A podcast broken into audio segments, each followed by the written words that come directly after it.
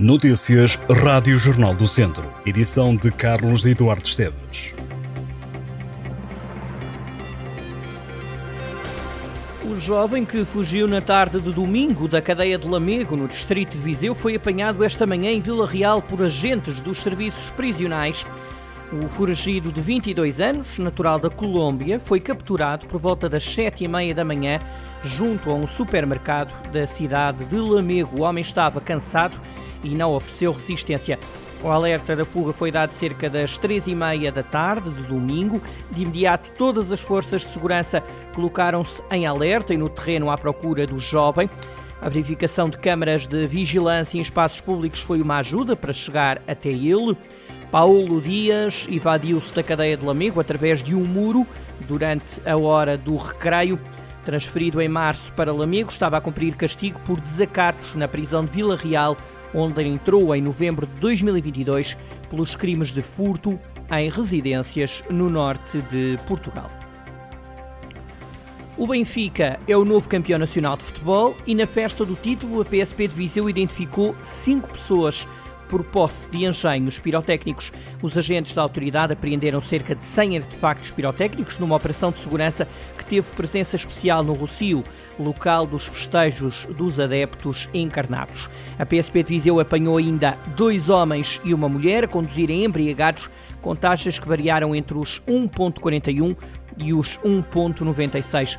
Os agentes detiveram também um homem de 28 anos, sob o qual pendia um mandato de detenção. O homem foi conduzido ao Tribunal do Porto para ser levado a julgamento.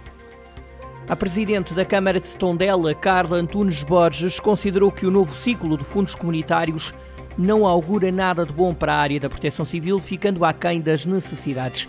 As declarações da autarca aconteceram na São Solene do Dia Nacional do Bombeiro, que contou com a presença do Ministro da Administração Interna, José Luís Carneiro.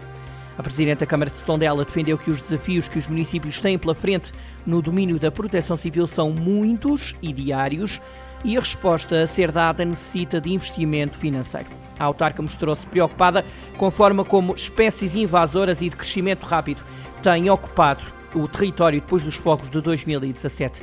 O ministro José Luís Carneiro considerou importante o esforço que as autarquias podem e devem fazer com as freguesias, com os proprietários, para estruturarem melhor o ordenamento do território que se faz em sede do Plano Diretor Municipal, do Plano de Defesa da Floresta contra Incêndios e também do Plano Municipal de Proteção Civil. O Dia Nacional do Bombeiro comemorou-se em Tondela, estiveram presentes centenas de operacionais de todo o país, também presente nas cerimónias esteve o presidente da Liga dos Bombeiros Portugueses, António Nunes, que confessou que gostaria de estar um passo mais à frente na criação de um comando de bombeiros autónomo da Autoridade Nacional de Emergência e de Proteção Civil. Os estudantes que queiram candidatar-se este ano ao ensino superior têm mais 21 mil vagas disponíveis através dos concursos e regimes especiais de acesso.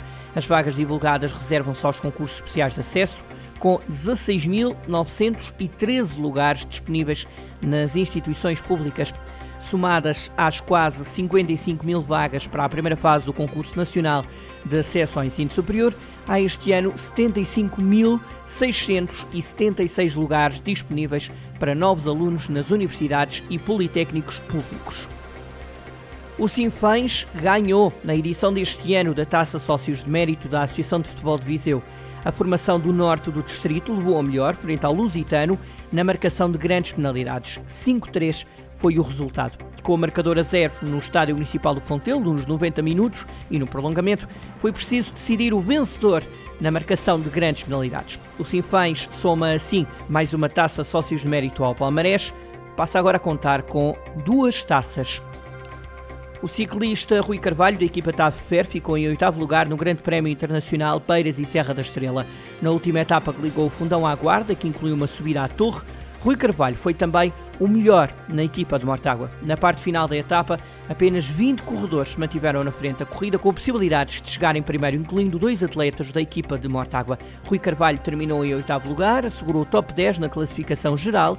No final da prova, o ciclista afirmou que a etapa foi dura e mostrou-se contente com o resultado.